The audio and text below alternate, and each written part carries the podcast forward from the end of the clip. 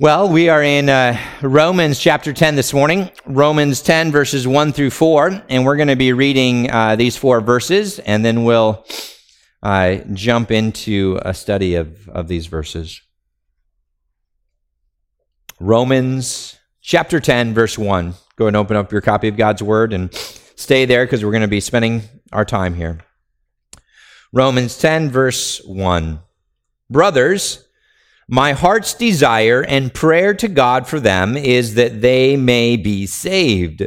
For I bear them witness that they have a zeal for God, but not according to knowledge. For being ignorant of the righteousness of God and seeking to establish their own, they did not submit to God's righteousness. For Christ is the end of the law for righteousness to everyone who believes. And those ends our reading of God's holy, inspired, and inerrant word. Well, Augustine of Hippo is perhaps one of the most influential Christians in history, and yet for 31 years of his life, he lived essentially for his own passions. He had a son out of wedlock when he was a teenager. At times, he was a drunkard. He lived for the pleasures that, that money could afford, and Augustine poured himself into all sorts of philosophical pursuits and studies and systems to try and make sense of everything that he was experiencing. But his Christian mother, Monica, was always there tracking Augustine down, faithfully calling him to turn from his ways and persistently praying for him. She later told Augustine, after he had converted and shortly before he, she died, there was only one reason and one reason alone why I wished to remain a little longer in this life, and it was to see you become a Christian. And amazingly, it wasn't just Augustine who would submit to Christ, but his uh, about 15 year old son Adeodatus was converted at the exact same time. Augustine credits the providence of God and his mother Monica's prayers in bringing them both to salvation. He writes, My mother placed great hope in God, and she was in great labor to ensure my salvation than she had been even at my birth. Prayer too often is shortchanged in the Christian life. Honestly, prayer is too often shortchanged in my life. It's hard to stay focused. And, and, and frankly, I think you can, uh, com- can, you can understand this. Everyone has probably fallen asleep at some point when they're praying. It's not happened once, maybe twice, maybe maybe a few more than that, where after we're done praying at night, my kids will say, "Daddy, it's your turn," or "Daddy, time to wake up." I distinctly remember a gentleman who shall remain nameless who would come and, and we'd have uh, morning discipleship and we'd kind of talk through different things. And at the end of our time in prayer, very frequently I would say, Excuse me, you awake yet? And I remember one time I actually left the room to see how long he would still be asleep and see if, you know, what would happen, right? So the, these things are a temptation for all of us, right? We understand that, that prayer sometimes can put us to sleep. And yet we also understand and we, we realize that the prayer is powerfully used by God to save the lost. And so we are actually called to persistently and to consistently pray for those who do not know Christ as their Lord and Savior. Acts 26, verse 18, we see Paul's goal in life and in his prayers. I quote, it says, to open their eyes so that they may turn from darkness to light and from the power of Satan to God, that they may receive forgiveness of sins and a place among those who are sanctified by faith in Christ. And so, and so Paul begins our passage in Romans 10, verse 1, with these words. Look down. Brothers, my heart's desire and prayer to God for them is that they may be saved. Now, to understand what he is saying there, we need to understand who the them is, right? My prayer, my heart's desire and prayer to God is for them that they may be saved. Is it the, them all out there, them peoples, or you know, who is the them? Well, in the context, Paul has been talking about his, his kinsmen, his unbelieving fellow Jews. And did you notice Paul's regular prayers for salvation for the Jews flow out of his deepest desires? What does it say? Brothers, my heart's desire and prayer to God for them is that they may be saved. See, it's his heart's desire, a passion that flows through him, that bubbles up in prayer. And this compassion for the lost is a part of really who Paul is. In fact, that's how Paul started Romans chapter 9, right? Go back to the beginning of Romans 9. And he says, I am speaking the truth in Christ. I'm not lying. My conscience bears me witness in the Holy Spirit that I have great sorrow and unceasing anguish in my heart. For I could wish that I myself were accursed and cut off from Christ for the sake of my brothers, my kinsmen, according to the flesh. He says, if it were possible, Paul's desire is to be accursed, is to be condemned in the place of his brothers. Of course, this is not possible, but this is a reflection of his deep and abiding desire for the lost. His heart's breaking for, for people that he can name, for people that he prays for regularly. He fully puts himself in their place. He knows the horrors of condemnation before a holy God and the glories of salvation. And he is absolutely crushed by their unbelief. Now, I have one daughter who is deeply empathetic. It is a girl, so you can know that it was one of two, okay? To the point where this particular daughter, when she sees a sibling tear up or even just looking a little bit sad, she is likely to start crying herself. And we're not talking about, you know, one little tear. We're talking about full on sobbing. She might even say, Oh no, what's wrong? And she doesn't even know what's wrong. And she's already crying for this other sibling that is so sad because what does this young daughter of mine do? She feels deeply for others. And that is sweet. That is wonderful. But we need to understand that we know what's wrong with the lost. We know what's wrong with those who die without Christ. And so, shouldn't our hearts of empathy break for them? Shouldn't we bleed out in prayer, crying out to God for the salvation of the lost? Brothers, my heart's desire and prayer to God for them is that they may be saved. Now, I also want you to realize that this rich compassion for the one who does not know Christ, this model of prayer for the Christians to pray for the lost, it's sandwiched in the middle of Romans chapter 9. And if you've been with us, you understand what Romans 9 has really been all about. Perhaps Romans 9 is the most detailed chapter in the Bible that shows us that God is sovereign over everything, including salvation. And so we see that God chooses the redeemed, that salvation is not God simply looking ahead to see who will choose him. And it is God, the Holy Spirit, who must work in our hearts to turn our dead and stony hearts into a heart of flesh so it can be sensitive to the Lord. You, you, see, Romans 8 and 9 follow Romans 6 and 7. And so if we go back even to there, we'll see that Paul's argument has been building for, for many chapters now that not a single man, woman, or child is capable of perfectly keeping God's law. That not a single man, woman, or child will want to choose to glorify Christ above get what they want. And see, God has to work in us if there's any hope for us. And some, after reading these truths, after being convinced that God is sovereign over salvation, some might doubt if we have any genuine active role to play in our salvation. And some might even lean towards something kind of like fatalism, like, it is what it is. God's going to do what he's going to do. I can't just do anything about it. But then comes on the scene Romans 10, verse 1. And what is this?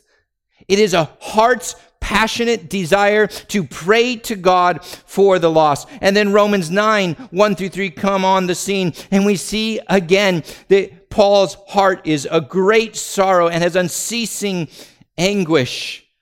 And this passion, this desire for those who might, that, someone might come to know him as his Lord and Savior, this should erase any doubt that we have an active role to play in salvation. Because no matter how strongly you teach the sovereignty and power of God to effectually work in our lives, God also desires, God commands, God calls us to act.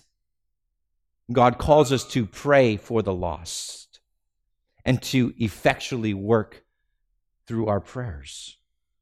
And so, even as we read things like Romans 9, verse 18, so then he has mercy on whomever he wills, and God hardens whomever he wills.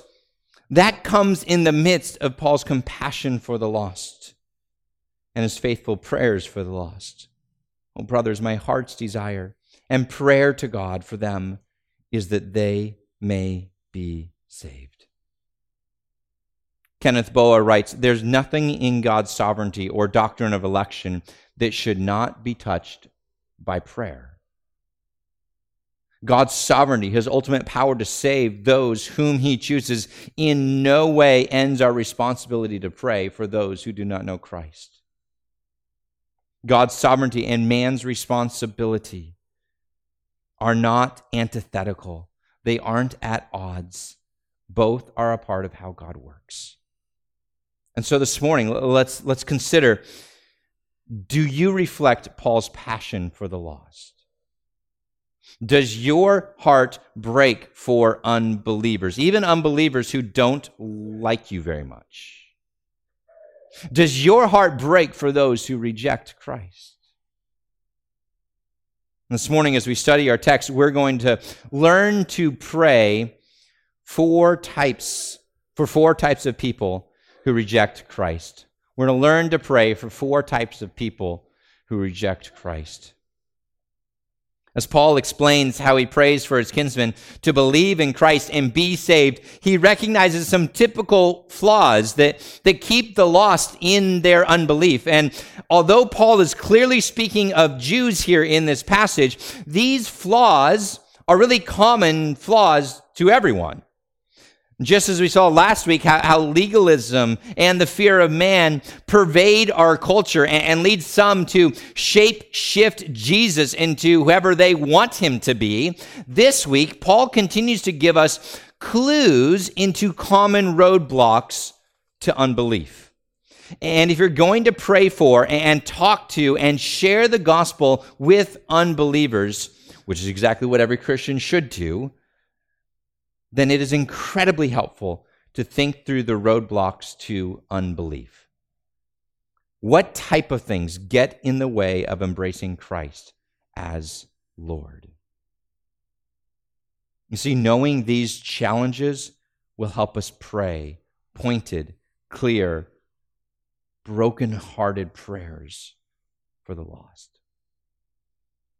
Well, the first type who reject Christ are the religious zealots the religious zealot.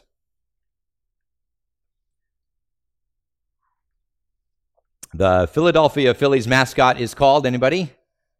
The Phanatic. If you want to buy some apparel for any sports team, one of the most popular websites on the internet is called Fanatics.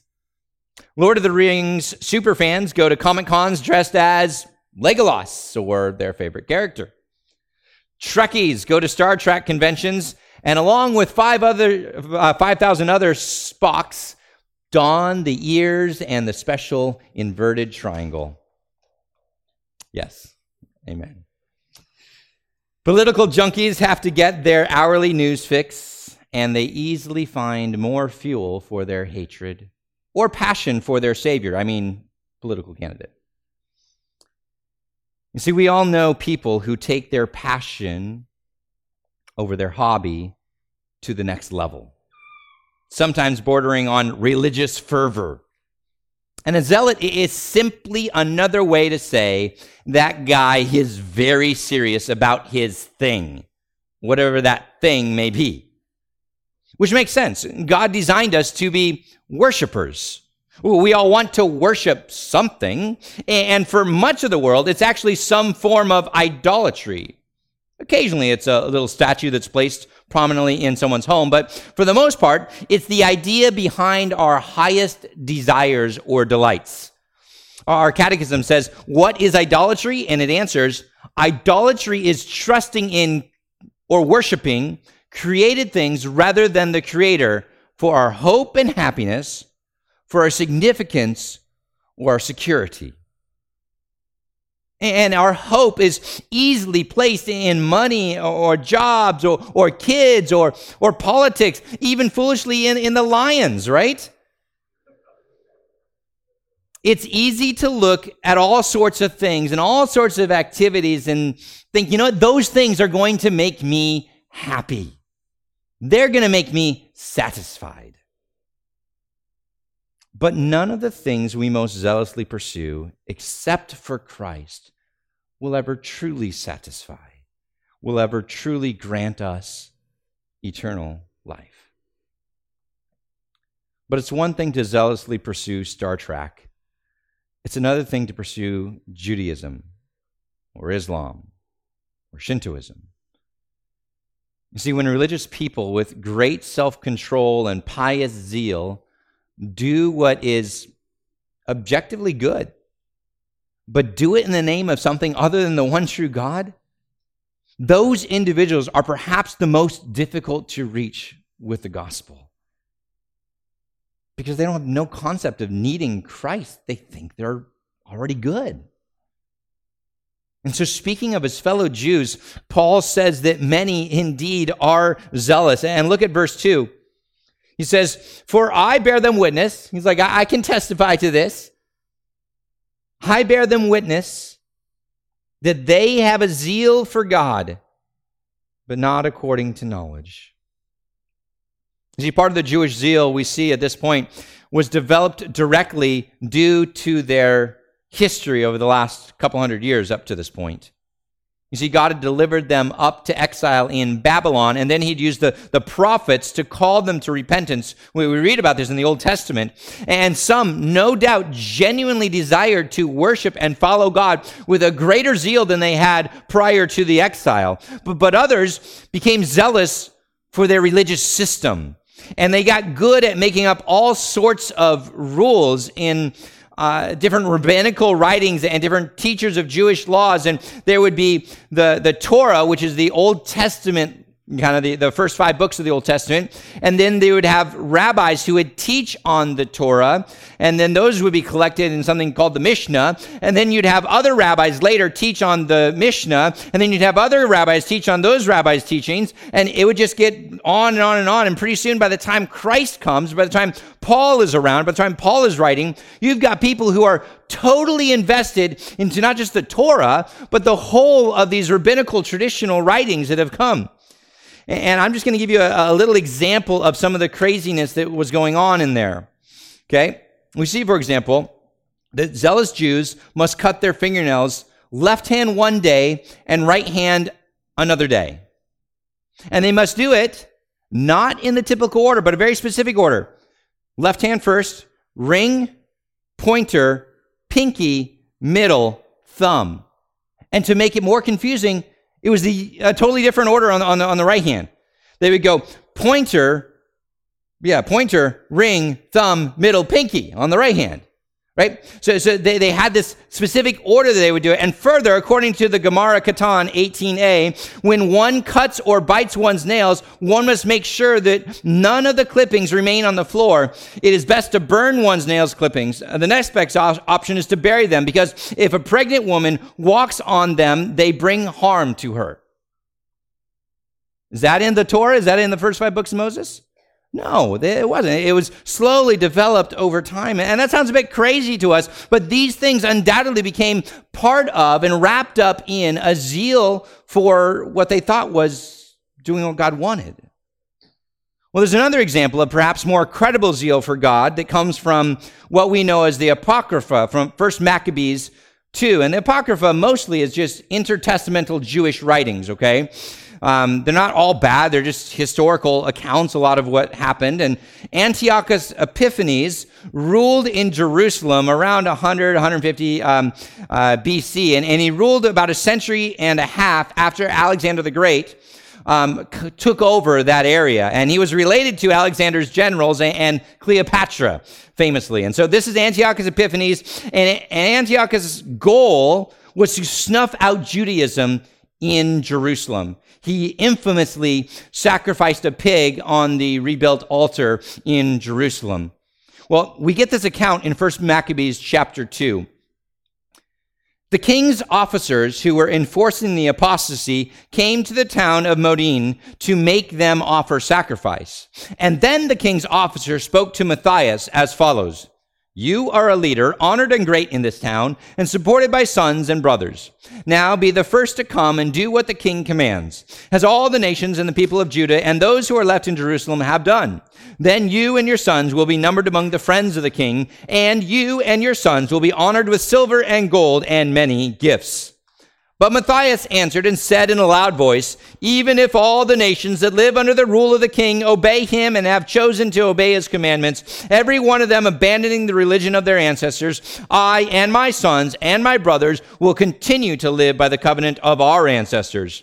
Far be it from us to desert the law and the ordinances. We will not obey the king's words by turning aside from our religion to the right hand or to the left. When he had finished speaking these words, a Jew came forward in the sight of all to offer sacrifice on the altar in Modin to the pagan god according to the king's commands. And when Matthias saw it, he burned with zeal, and his heart was stirred. He gave vent to righteous anger. He ran and he slaughtered him on the altar. And at the same time, he killed the king's officer who was forcing them to sacrifice, and he tore down the altar. Thus he burned with zeal for the law, just as Phinehas did against Zimri, son of Salu. Then Matthias cried out in the town with a loud voice, saying, Let everyone who is zealous for the law and supports the covenant come out with me. Then he and his sons fled to the hills and left all that they had in the town. Talk about an intense sign of zeal, huh? To put his life on the line, Matthias wanted to honor God and his word above all. And I think in a lot of ways is very commendable. It's a great picture of the heart of Jewish zeal for God. He even mentions Phineas, who was commended highly by God in a similar way, killing someone who was worshiping pagan gods. But today, when you fail to recognize God in the flesh, when you fail to recognize Jesus as the Messiah, no matter where your zeal is placed, even if it's in the same God of the Old Testament, that zeal is misplaced. Paul completely understood this because before Paul was Paul and a Christian, Paul was Saul and a zealous Jew. A zealous Jew who adamantly hated Christians. I mean, just listen to Philippians uh, chapter 3 and what Paul wrote of himself. He says, I was circumcised on the eighth day of the people of Israel, of the tribe of Benjamin, a Hebrew of Hebrews, as to the law, a Pharisee, as to zeal, a persecutor of the church, as to righteousness under the law, I was blameless. And so Paul could say here in Romans 10, verse 2 For I bear them witness that they have a zeal for God. The religious zealots that you know might you might think are some of the hardest to reach with the gospel of Christ. But in my experience, most who are very zealous for their religion are actually the most likely to be willing to talk with you about your faith. And since the gospel comes by hearing the word of God, we must remain faithful to share and let God's word work. But we also must pray hard. Because although initial conversations are often easier with religious zealots, the longer and more firmly you hold to a religious system, even a whole frame of thinking, the harder it is to drop that religious system and turn to worship the one true God. So we must pray that things like family loyalty, commitments to a worldview and a way of life will bow to the truth of who Christ is. That they'll see straight from the scriptures that their greatest need isn't met by zealously following whatever religion or whatever system, whatever pursuits they pursue but by recognizing that you can't follow a system perfectly. And by realizing that Romans 3:23 speaks truth for all have sinned and what fall short of the glory of God and that Christ alone then offers a full payment for sins the only payment for sins that was sufficient before the holy righteous God. You see conversations perhaps are easier with a religious zealot but we must pray especially for the heart to be softened to the truth. Because as Paul notes, their zeal, what does he say in verse 2? Is not according to knowledge. And that actually leads to our next type of unbeliever to pray for. It's the ignorant. The ignorant. Well, generally, there are two types of ignorance. The, the first type is the ignorance is based simply on not knowing something. And the second ignorance is rooted in your blindness because you're deceived and have embraced a contrary lie. And the answer for both is to point to what is true. For example, uh, you can imagine a child not realizing that uh, in the 1960s, the United States landed somebody on the moon, right? And you tell them that, and they're like, wow, that's really neat. That's exciting. That's ignorance type one. But then you might have somebody who has watched some of those uh, um, kind of TV specials on how the moon landing was faked, and they're totally convinced that this is all just a charade, that all is make believe, and that no one actually landed on the moon. And so they are ignorant number two because they're blinded to the reality that someone landed on the moon because they believed some sort of lie, right? So there's two types of ignorance that we're dealing with typically in the world. And that's why for Jews who reject Christ as Messiah, I love to turn to Isaiah 53 because it addresses both types of ignorance. Isaiah 53, it speaks of this crucified Messiah. And a lot of Jews, in fact, in synagogues, that specific text is skipped over in Isaiah readings because by and large, the Pharisees and the Messiahs, uh, uh, the, not Messiahs, but the Pharisees and the leaders of the Jewish temples didn't think of their Messiah and like to think of their Messiah as a crucified Savior, like Isaiah 53 says. And so some are just ignorant, and you point to them and say, This is what Isaiah said. And they're like, Wow, that actually speaks of Jesus. And some are so blinded to the idea that they hate Jesus and they don't want Jesus. And by showing them straight from scriptures that no, Isaiah prophesied that Jesus would die for sins, Lord willing, their hearts would be softened. See, at the root of ignorance is a lack of understanding that they need to be right with God through the perfect sacrifice of Messiah, Jesus. And so the Jews had a zeal but it was without knowledge, right? the end of verse 2. Then he says this in verse 3 For being ignorant of the righteousness of God and seeking to establish their own, they did not submit to God's righteousness. Now, specifically, it says something very interesting. What are they ignorant of? Look down verse 3. What are they ignorant of? Of the righteousness of God. Does that mean as in the goodness of God? Are they ignorant that, God is a good God? I don't think that's exactly what it's talking about. I, think that they're ignorant of God's righteousness that gets credited to us through Christ, a righteousness that comes through the gospel. And in fact, I think we're on solid ground when we believe this because that's how Paul has used this term, the righteousness of God, since the very beginning of Romans. And so go back to Romans chapter 1. I want you to see this with me. Go back to Romans chapter 1, verse 16.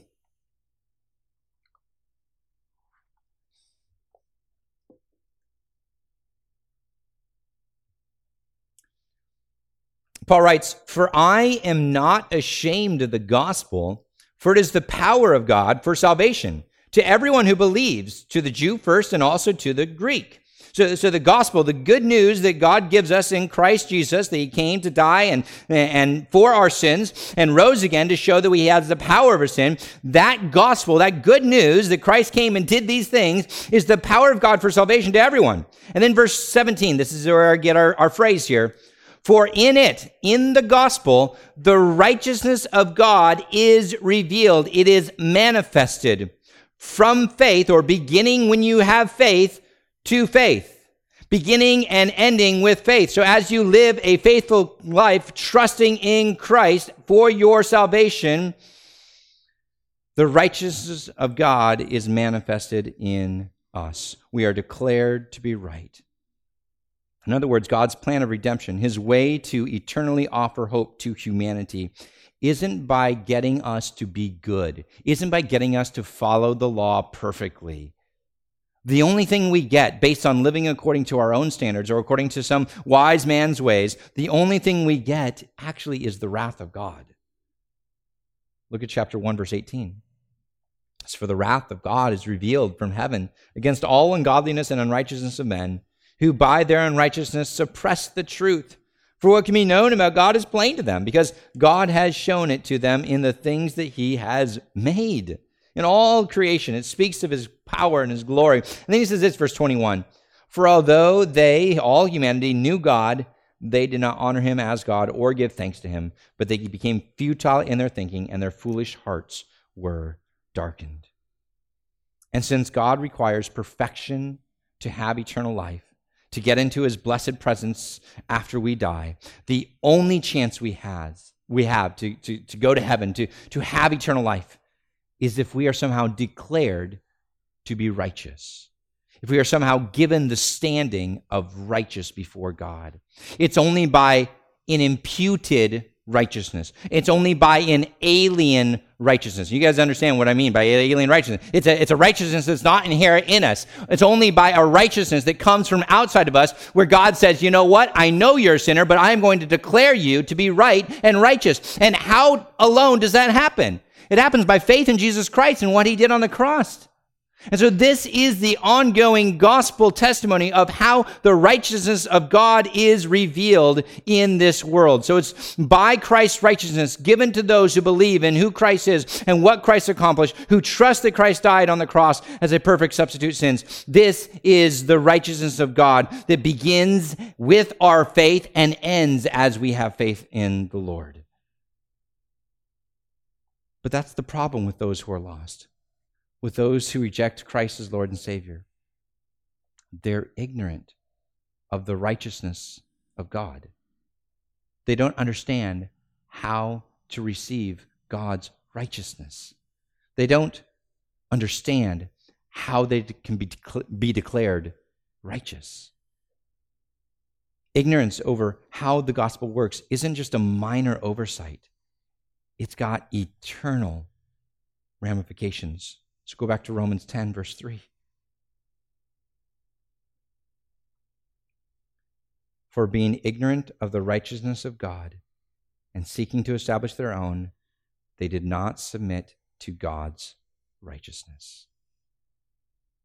Ignorance is often deadly. Well, I still remember one of the times that my ignorance almost knocked me out cold. I was playing soccer in about the third or the fourth grade, and I was a small child, all of maybe 50 or 60 pounds at that time.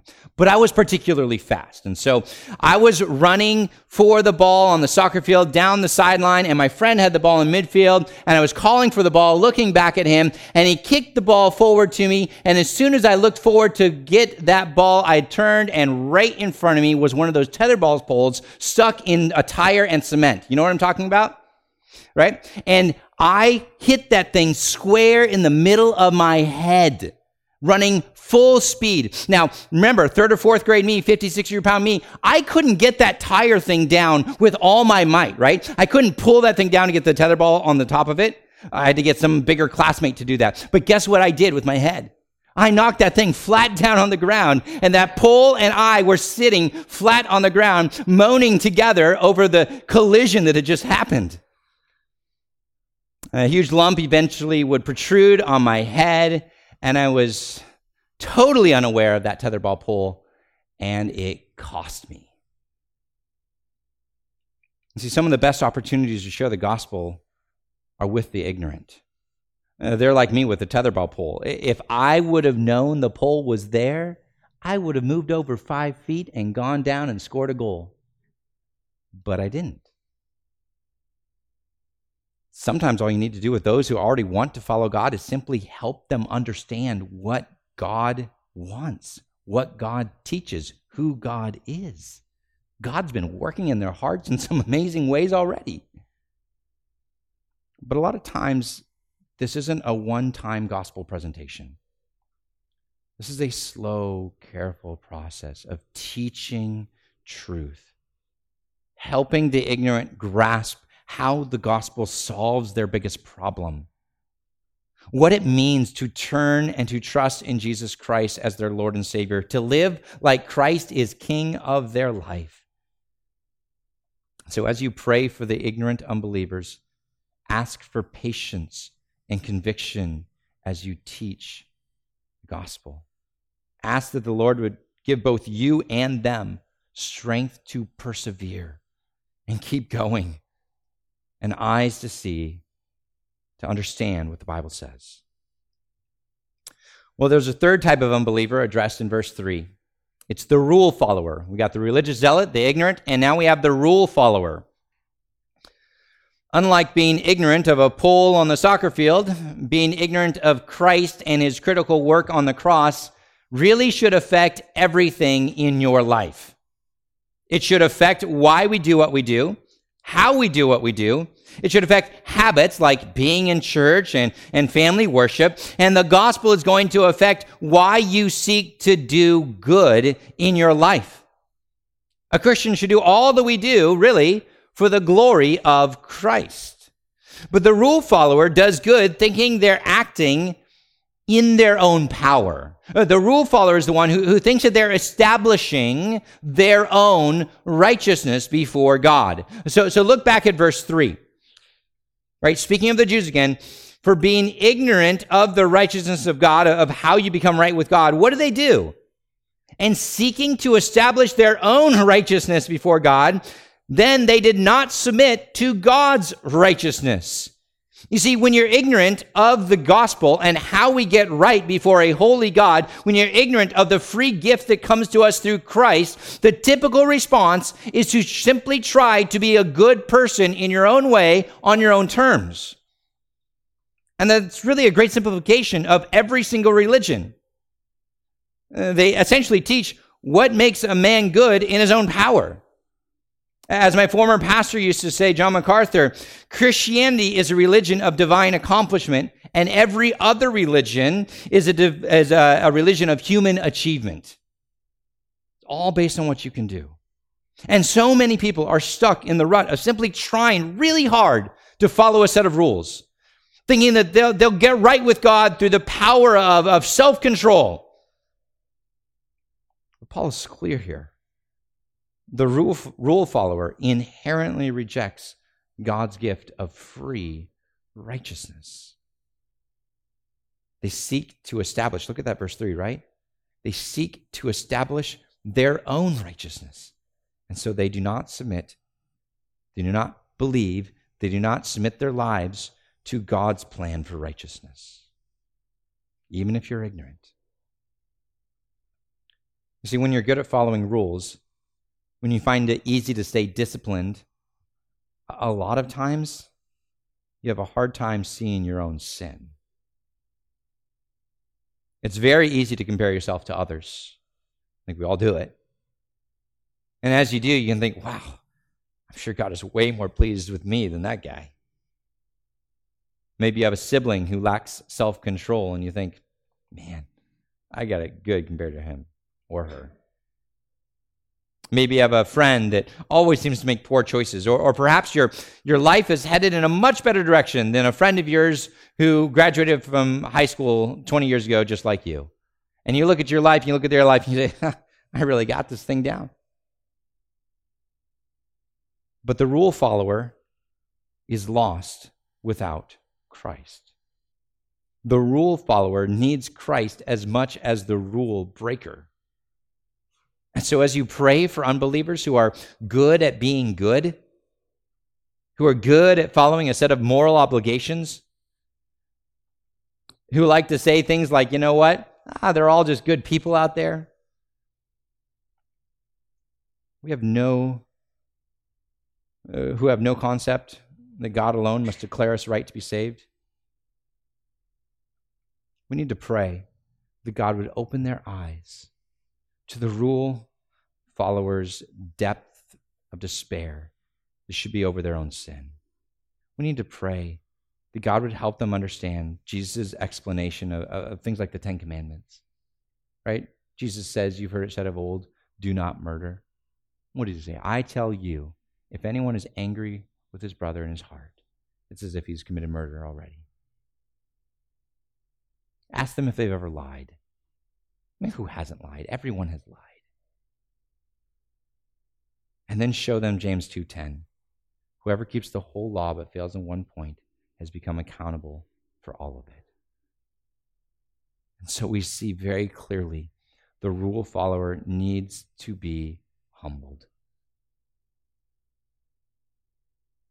And you, Christian, guard your own heart because many Christians struggle to think of their relationship with God as somehow just all about a bunch of rules. And forget that following God's rules comes only as we trust that the Savior has paid it all and realize all to Him I owe. Following the rules in God's economy should flow out of a new life that aims to trust in Christ and serve Him as Lord. That's often really hard for rule followers to comprehend. Well, there's one final type of unbeliever we should pray for. Number four, the I have other goals in life guy or gal. The I have other goals in life guy or gal. Ask any of the self help books, and they'll say one of the most important things to being successful is knowing where you're going, to know what the goal of life is. It's important to have short term goals, it's important to have long term goals, it's important to have professional goals, family goals, even hobby goals. Now, don't get me wrong, goal setting is very important. Having an idea of where you've been and where you're going is vital to living even the Christian life. I mean, just think about backing up your car with no rearview mirror and never looking behind you. How far are you going to get before you crash that thing, right? Such is life without goals, often a train wreck. But what goals should mark the Christian life? What are the types of things which all Christians should aim for? And as we look toward our future, what's the culmination of all of life, really? Look at verse 4. For Christ is the end of the law for righteousness to everyone who believes. The NIV actually helpfully interprets this word end here. For Christ is the end of the law. It actually says, For Christ is the culmination of the law for righteousness to everyone who believes. And that word culmination captures the two aspects of the Greek word for end. This verse seems to highlight. It seems to focus the time aspect and the goal aspect. It seems to focus on the chronology that Christ came at the end of the period of the law and the purpose to fulfill the law, right? Both completion of the law as he perfectly fulfilled the law perfectly followed the law and, and, intention. The law was designed to point towards Christ again and again.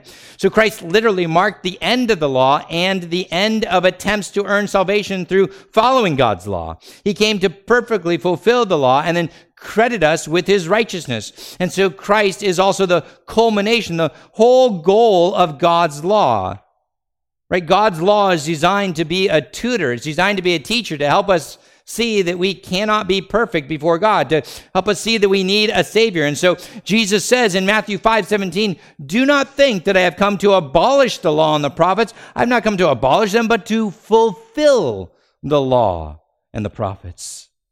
So no longer are all aspects of the law in place today, but, but we look to Christ who brings righteousness to those who believe. And so that's what's going on in verse 4. For Christ is the culmination or the goal or the end of the law for righteousness. No longer are you trying to follow, the law for your righteousness, but then he says it's righteousness is given to everyone who believes. You see, Christ's perfect law keeping righteousness is ours when we believe and when we trust in his perfect substitute sacrifice. And when we turn to follow him with our life, running towards Christ as if we're in a race. It means that he is both the goal of our race and the finish line of our race. He is worth everything to get. Turn to Matthew chapter 13, verse 44. Matthew 13, 44. Jesus tells some parables to the large crowds who had gathered around him, who had been trying to um, follow him and explain kind of the miracles that he'd been saying, and, and, some were beginning to believe in him, some were, were not, some were doubting, some were questioning him. And Jesus tells the parable to these large crowds in Matthew 13 to show just how all encompassing repentance should look. Matthew 13, verse 44. And when you begin to realize who Christ is, what it means to worship him, what it means to gain eternal life, then you're going to be willing to give up anything for Christ. So, so look at Matthew 13, verse 44. Jesus says, The kingdom of heaven is like a treasure hidden in a field, which a man found and then covered up. And then in his joy, he goes and sells all that he has and he buys that field. Again, the kingdom of heaven is like a merchant in search of fine pearls, who, on finding one pearl of great value, went and sold all that he had and bought it. The whole point of those parables, of those, of those you know, phrases there is to show us how valuable Christ is, how valuable our salvation should be. We are to give up everything for the sake of Christ. But for an unbelieving world, many frankly have more important goals for their life than to glorify Christ. Perhaps the goal that some people have is some sort of vacation Maybe it's a cottage they own. Maybe it's a, a dollar amount that they want in their bank account or a retirement age that they're aiming for. Perhaps it's some leisure activity that is the goal of their life.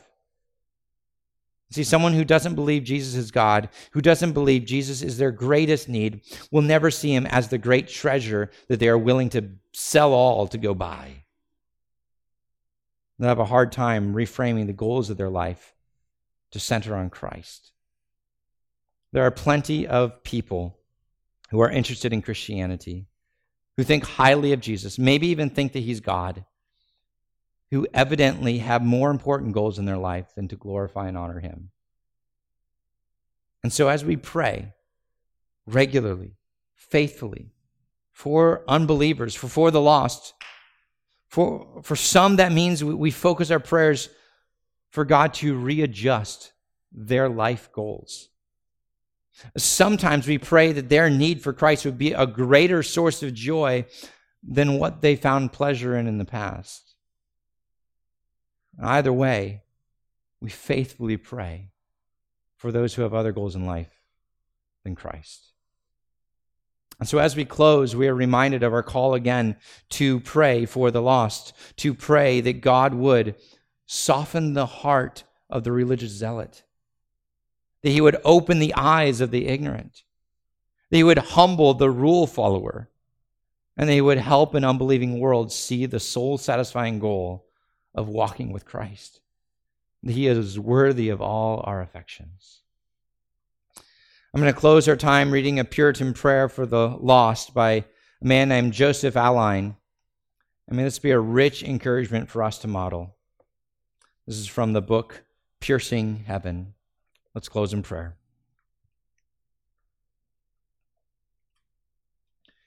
For those who do not know you yet, Lord, grab onto them now and do your work take them by the heart, overcome them, and persuade them until they say, You have won, you are stronger than I.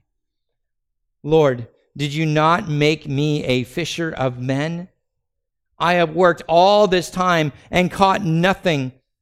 Have I spent my strength for nothing? I will cast my net one more time. Oh, Lord Jesus, stand on the shore and show me how and where to spread my net. Give me the words to enclose the souls I seek, that they will have no way out.